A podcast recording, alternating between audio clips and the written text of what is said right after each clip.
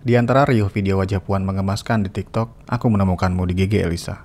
Sebab kau terlalu indah dari sekedar kata Dunia berhenti sejenak manis Maka layaknya Intel, diam-diam aku menganalisis GG Elisa. Aku memfollownya, mencari tahu asal-usulnya dan apakah dia sudah punya pacar. Bukan apa-apa, aku cuma penasaran, kenapa GG Elisa bisa mengingatkan aku denganmu ya? Lalu aku perhatikan lagi video berdurasi 24 detik itu. Ada tatapan yang sempat kau tanam manis di kepalaku. Ada cara menengokmu yang khas dan... Lihatlah saat GG Elisa menaruh tangannya di dagu. Atau saat GG Elisa tiba-tiba berpaling ke belakang melihat kamera. Atau saat GG Elisa mengibaskan rambutnya. Fix, ada kamu di GG Elisa. Lalu aku membayangkan menjadi orang yang memegang kamera itu, mengarahkan gayamu, merekam tiap gerak-gerikmu, mengeditnya tanpa sentuhan color grading atau filter beauty, lalu mempostingnya dengan penuh kebanggaan.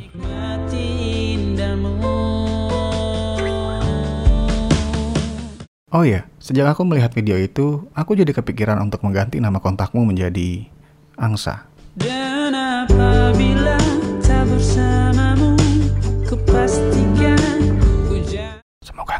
kasih kontak di ponselmu.